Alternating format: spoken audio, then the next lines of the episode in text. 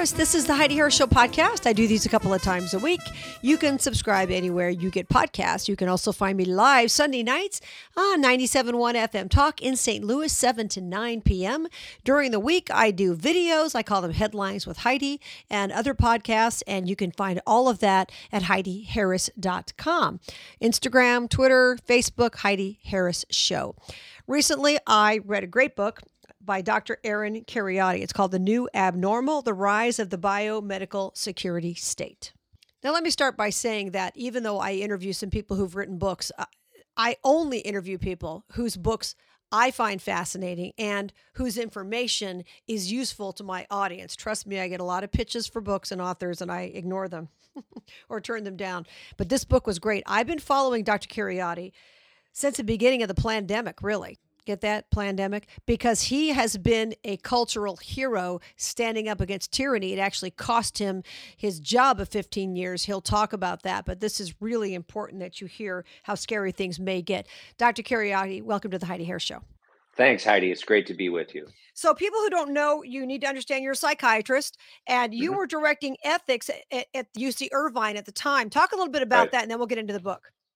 Yeah, so I, I had spent my entire 15 year career as an academic physician, professor in the School of Medicine at UC Irvine, where, as you mentioned, I also directed the medical ethics program, chaired the ethics committee at the hospital, uh, helped develop all of our COVID pandemic policies for all of the UCs, the entire system, all the branch campuses, up until the vaccine mandate policy, where the medical ethicists in our committee was not consulted, very strangely. Uh, and I published a piece in the Wall Street Journal when universities started uh, promoting vaccine mandates. They were really the first institutions to do this, if, if folks remember back to 2021. I published a piece in, in uh, the Wall Street Journal arguing that university vaccine mandates were unethical. And I knew that the University of California was considering instituting a vaccine mandate. So I, I came out publicly and criticized that policy. Uh, a few weeks later, the university finalized their policy and I saw people getting steamrolled. I saw people who should have been allowed to get medical exemptions not being able to get medical exemptions for reasons that we can get into later. Um, I saw people that had conscience based objections uh, who had no recourse. I saw people that had uh, religious exe- uh, uh, uh objections whose uh, religious exemptions were being denied.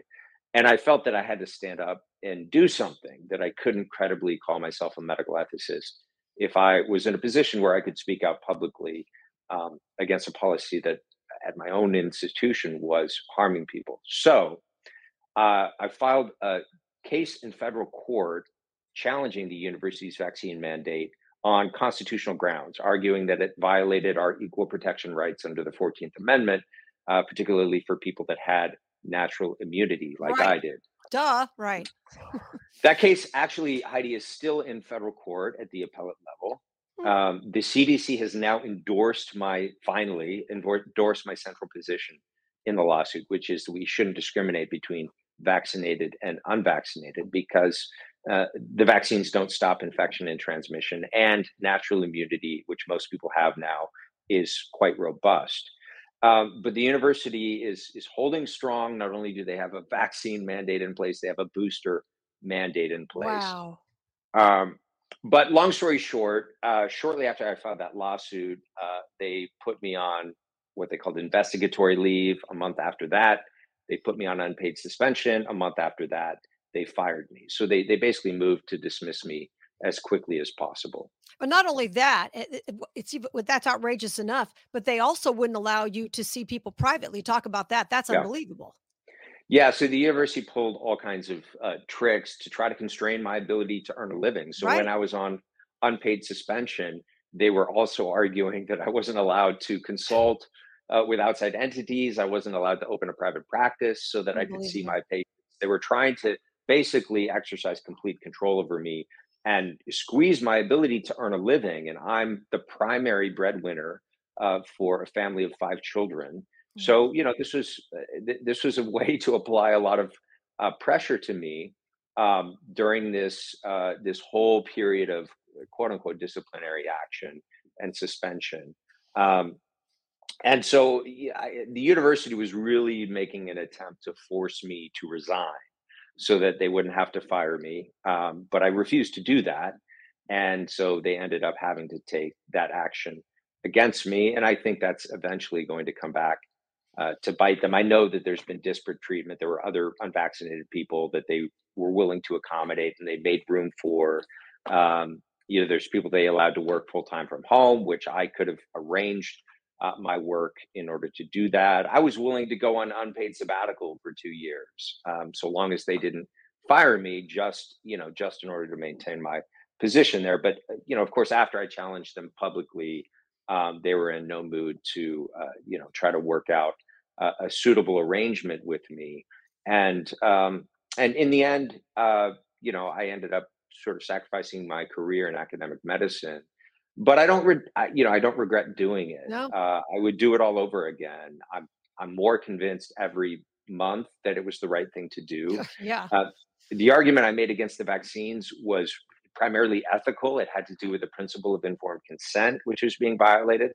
Uh, but of course, with declining efficacy, with more and more information about uh, vaccine injuries and vaccine adverse effects, um, you know, the, the, the fact that these vaccines were not all that they were touted to be is you know becoming more clear with each passing with each passing month. And so in retrospect uh, i think it was a good decision um, not only from a medical ethics point of view but also from a public health point of view that people needed to maintain the right to decide you know what goes into their body. And the parents needed to maintain the right to make medical decisions on behalf of their children who are not old enough to consent my guest is Dr. Aaron Kheriaty. His brand new book is The New Abnormal The Rise of the Biomedical Security State. He has been a hero and a champion defending the rights of people to make their own choices about the vaccine since day one, and it cost him dearly, but he's not backing down. Doctor, you talk a lot about history, the history of the eugenics movement, obviously Nazi Germany, things that have gone on in other dictatorships. I'll let people read that for themselves. But the kind of cruelty and isolation that went on during this pandemic was certainly not unique to history. I had some friends whose father was dying in Downey, California. They live in Las Vegas. They drove about four hours down there, and the hospital would not let them in because they weren't vaccinated. Forget about the masks and the, the gloves and all that. They would not let them in. Finally, when they caused a stir, they let the son, this is my friend's husband, in, who's an adult, to see his father. They gave him 15 minutes and then the security guard came up to the room and took his hand off of his dying father's hand and said, Your 15 minutes are up. I mean, how can anyone be so cruel? I mean, he's not contagious unless he's in the hospital for 16 minutes. This is just based on cruelty. Can you address that, doctor, as a psychiatrist from the psychological perspective? Yeah. So that this and and so many, really millions of other stories like it are are just so cruel and inhumane when Yes. you step back from the um, from the climate of fear, uh, from the climate of control that we were all subjected to during the pandemic. But uh, many things happened in 2020 that I think prepared the way for this level of cruelty in 2020 and 2021. Uh, one was, first of all, the climate of fear that I mentioned, which was deliberately wasn't just an effect of a novel virus. It was deliberately promoted by governments. We know that now. Governments deploying wartime propaganda techniques That's to right. increase the level of fear in a population, which is an absolute abuse of power under any circumstances. Right. During an emergency, you need leaders. During a crisis, you need leaders who could provide calm and reasoned uh, policies, but also messages to the public so that people are not unnecessarily terrified. So we had lockdowns for the better part of a year, even more in some places, where people basically were isolated from one another. They were lacking in all forms of social support. They they they couldn't not only they couldn't visit family in in the hospital, they couldn't gather publicly uh, Mm. with family and friends. And uh, after a year of that kind of emotional and psychological abuse, people were prepared to do just about anything to get out of that aversive Right. condition. hmm Um, so we had the fear, we had the uh, psychological effects of the social isolation and lockdowns and inability to work, the massive mental health harms that came from that. I published a piece which I describe in the book uh, in uh, back in uh, October of 2020 called "The Other Pandemic," which was about the mental health harms that we were seeing from lockdowns. In, in the month of June that year, one quarter, 25% of college age students had seriously contemplated suicide in the last month not at not at some point in their lifetime but in, in the month of june 2020 mm. a quarter of 18 to 24 year olds had seriously considered suicide that, that was a staggering um, and horrifying statistic that our policies which were focused only on one illness and not looking at human health as a whole uh, they, they entirely ignored the effects of that so we had a tripling of depressive disorders uh, that was found in, in a CDC study that month. We had a quadrupling of anxiety disorders. We had a massive increase in opioid related deaths, overdoses, in alcohol related deaths. The, uh, the opioid crisis was a serious crisis back in 2018 before the pandemic that claimed almost 70,000 lives a year, which was a tragedy back in uh, back in 1999, that number was less than 20,000. So we had a huge uh, op- opioid crisis, uh, drug overdose crisis, and we took gasoline uh, uh, we and poured it on that on yeah. that fire with the lockdowns. So that 70,000 number jumped in one year in 2020 to almost 100,000 deaths by drug overdose. You didn't hear about that additional 30,000 deaths. All you saw was the the COVID numbers being presented night after night right on the news. Exactly right. And one of the things that you talk about in the book, uh, you know, we're yes, we're on the right side of history about these vaccines, vaccine, uh, no question about that. But one of the things you talk about in the book is how completely orchestrated this entire thing was. It yeah. wasn't about a, a, pandemic. It was orchestrated from the get go, and you explain it very clearly in the book. So, can you talk a little bit about that? Because this was not a reaction to, oh my gosh, we have a virus that's yeah. escaped. This was all in the works way ahead of time. That's right. So, for the last 20 years, we've seen an increased um, militarization of public health and, and a welding of three elements that, okay, what is the biosecurity state that you're talking about, right, Dr. Exactly. Well, one, one way to break it down is it's the welding of a militarized public health with digital technologies of surveillance and control uh, and the police powers of the state. Right. And one concrete example from the pandemic of, of those three elements coming together is the vaccine passport system, right? The having to show a QR code on my phone to get on a plane, get on a train, go to a restaurant or a public event, or to get back into my own country of origin. And this QR code demonstrates that I've done what I was told to do by unelected bureaucrats or sometimes by the person who runs the HR department at my corporation, including injecting a novel substance into my body that I may or may not want, right? The idea of having to do this back in 2018 2019 would have been insane to most americans. But after that year of lockdowns and the emotional effects of that people were ready and willing to adopt things that in any other circumstances they would have just rejected out of hand. That's um, important, um, I don't want to gloss over that. That's really important because you're right. They they were so willing to do anything after what had yeah. happened to them. We couldn't do this, we couldn't do that. I'll do whatever you say. Just let me get back to normal again. I'll get a shot to get on a cruise ship. I'll do whatever I have to do. You're right. Exactly. They conditioned us for that year. Then boom, there's a shot, and we're so willing, whatever it takes, to get back to normal. Yeah. But there were a lot of uh, moneyed interests, and there were a lot of people who uh, gained additional powers during the pandemic uh, that advocated for the misguided policies that we had. So, just a simple example um, I'll pick on Amazon, but you could say the same about any of the big tech corporations. Amazon, we know, lobbied uh, states on the West Coast to lock down when that policy was being considered. Mm-hmm. Now, is Amazon an expert on public health? No. well, why did they care about lockdowns?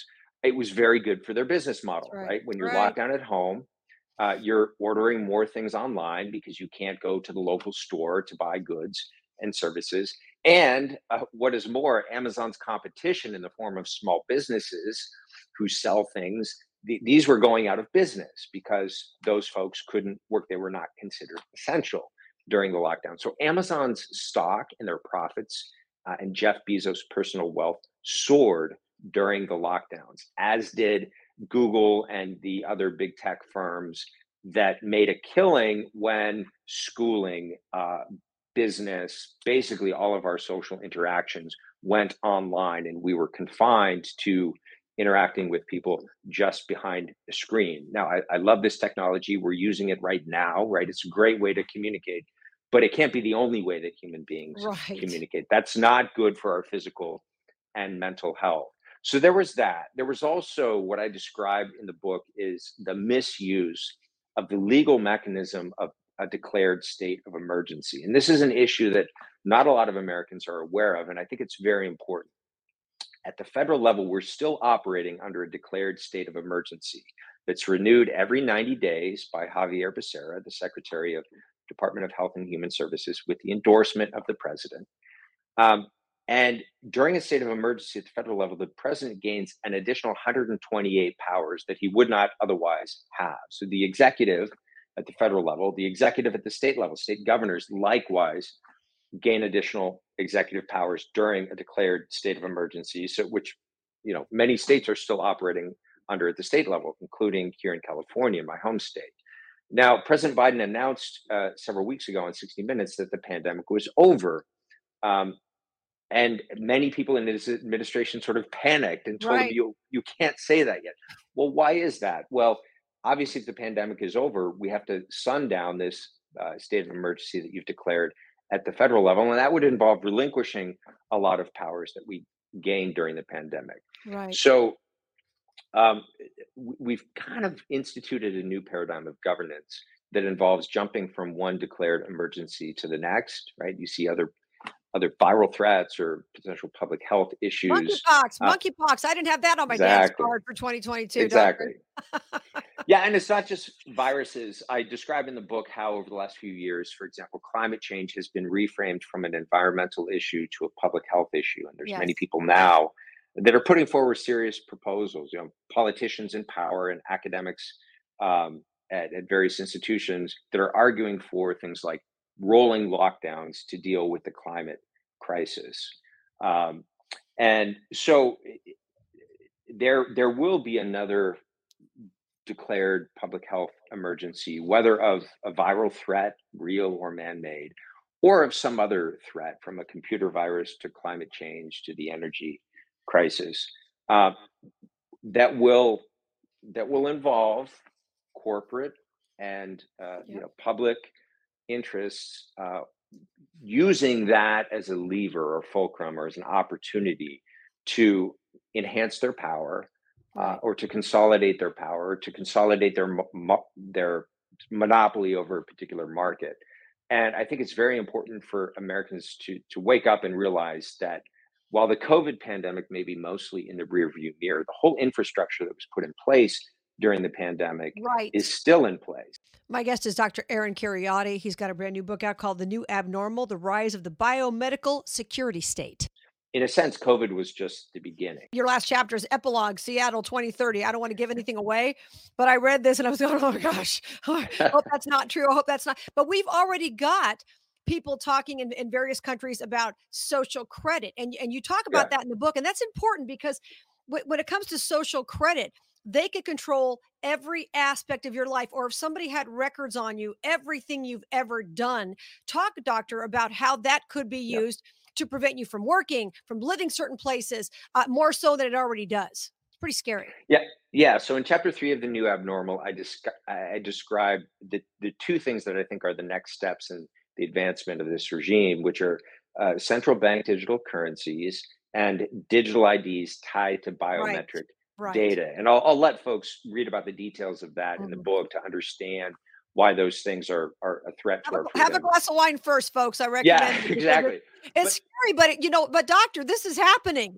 This is not far fetched. That's what's so frightening yeah. about it. Well, Heidi, I'm really glad that you mentioned the epilogue because it's my personal favorite part of the book. It's an imaginative exercise in what things will look like eight years from now, but it's not imaginative in one sense. And, and I say at the very beginning, kind of in a footnote there, that all of the technologies I describe in the epilogue, which is called Seattle 2030, those technologies are already available. That's what's so scary, doctor. is They're already here. Right. they're not yet deployed on a widespread scale, but they're already available and there are plans for their deployment. So this is not science fiction in terms of I'm making up kind of Right. What might happen down the road, but I'm just thinking in the actually the not too distant future. This is a timeline that people can project ahead. Okay, eight years is not that long. Um, when these technologies are rolled out, if we do not stand up and push back against them, this is what your life will look like. And the first part of that sort of shows the conveniences and the upsides of these technologies, which is how they're going to be Mhm. sold. But as you progress through the story that I tell there, I think you it, readers will hopefully come to see uh, the real threats to uh, to freedom and to democracy that these things pose. So if people can persevere to the end of the book. Um, and then Well grab a it. couple of glasses of wine and enjoy the epilogue.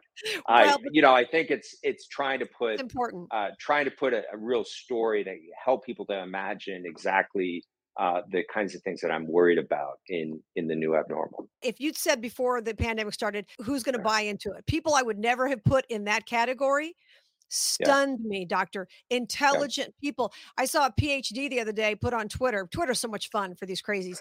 Uh, put on Twitter. "Oh, Well, that vaccines were never supposed to to stop you from getting it. Well, so if I give my dog a rabies shot, it's okay if my dog gets a small case of rabies, doctor. I mean, how can these people turn this around and make this normal in their brains? How could this have happened so quickly? So I'm sure you saw a lot of people who you went, what? What? You're buying into this? Talk about that. yeah. Yeah, the, the group think and, and what Mattias Desmet had has called the mass formation, this sort of uh, this sort of collective sleepwalking and, and almost hypnotic state that many people have, have fallen into, which is very hard to break through. This does not seem to be correlated with anyone's level of intelligence. So you, you have you know highly intelligent people that have been um, I don't know what the word is uh, that that I, I don't know. Yeah. It's very that have really lost their capacity for common sense and logical reasoning and um, and the, the resistance to a lot of this actually cuts across the political spectrum and, and cuts Oh, yeah. across various Right. levels of education and so forth so i was i was surprised and edified by some people and disappointed by other people for Yes. example at the university who you know folks that i thought were friends and i thought would uh, be supportive at least quietly supportive and reach out to me when i was going through all of this who you know more or less abandoned me and other people who i didn't expect um, to to be sympathetic and to reach out who who did and actually i made many new friends at the university Mhm. again people from across the political and ideological spectrum who reached out um, and offered support um, in in various ways and so you know when you go through something like this you you learn a lot about people. You learn a lot about um, you know people's moral courage and their integrity. You learn a lot um, if you're personally impacted by one of these policies and adversely affected by mandates or you know a vaccine injury. You learn who your friends are uh, and and sometimes uh, you know sad to say you you learn uh, that some people that you thought were friends um, uh, you know are not are not either reasonable or loyal or fundamentally decent people. So the the pandemic was kind of an unmasking, if I can use that metaphor. but metaphorically, not not talking about the masks on the face, it it unmasked a lot about people's character. Mhm. Um, it unmasked a lot about our institutions and the degree to which um, uh, corporations and public institutions and public health institutions, um, uh, you know, are welded together in ways that are very, you know, not good Right. for freedom and democracy. Uh, and also the degree to which many of our public institutions, our educational institutions, have been compromised or corrupted um, Mhm. by uh, moneyed interests or uh, by uh, you know particular uh, power brokers that are that are basically using these institutions for you know not for the public welfare, not for the public good, not for public health, uh, but for other purposes. Yeah, it's so interesting too because a lot of people will say we also we also learn what the carrot is for a lot of people. A lot of people Yeah, said, "Oh, well, I got one shot, but I'm not getting a booster," or "I got two shots, but I'm not getting a booster." And I say, "Why not?" They they told you. I mean, I'm not talking about people who thought it was okay. I'm talking about people who had questions Yeah. about it, but then they caved because they wanted to take a trip or they wanted this or that or the other. And well, you caved for that. So we already know what your price is now. So what makes you think you're not going to take a booster? You know, they're all self-righteous about it now. You know you're going to cave. And now Big Brother is watching all of that and saying, okay, so this is what it takes to make everybody take a shot. That's exactly right. That's exactly right. Uh, on the other hand, it's not too late to stand up and draw a line in the sand. Uh, there will be more coming, things that that I describe in the new abnormal. Yes. Uh, I think we need to stand up against digital IDs, central bank digital currencies, some of these next steps in the rollout of the sort of biomedical security paradigm of social life and of governance. And so, you know, if you have regrets about giving in on some of these issues for the sake of convenience or, you know, for the sake of uh, travel or being able to do things, uh, you know, now is a good time to kind of co- come out of that Perfect. sleepwalking Right. state and and put a stake in the ground and you know stand up for your rights in terms of uh, the next step in this process. Yeah, and you talk about that too. The book is The New Abnormal The Rise of the Biomedical Security State. You need to read this. Dr. Kheriaty, you were one of my early heroes when it came to the pandemic, standing up, Thanks, standing for common sense. And I wish you much success with this book. It's very, very timely, very important. Thanks, Heidi. Enjoyed our conversation. Good stuff. I like to highlight the cultural heroes because I'll tell you what, they're getting fewer and farther between. Don't forget, you can catch me Sunday night live, 97.1 FM Talk in St. Louis, 7 to 9 p.m. during the week. I do podcasts like this one. You can find them Heidi Harris Show anywhere you get podcasts or HeidiHarris.com. I also do video interviews and things during the week. You can find that all at HeidiHarris.com. Twitter, Facebook, Instagram, Heidi Harris Show. Until we meet again, remember, you were created for a purpose. Find it and live it. Here's Tony Scottwell.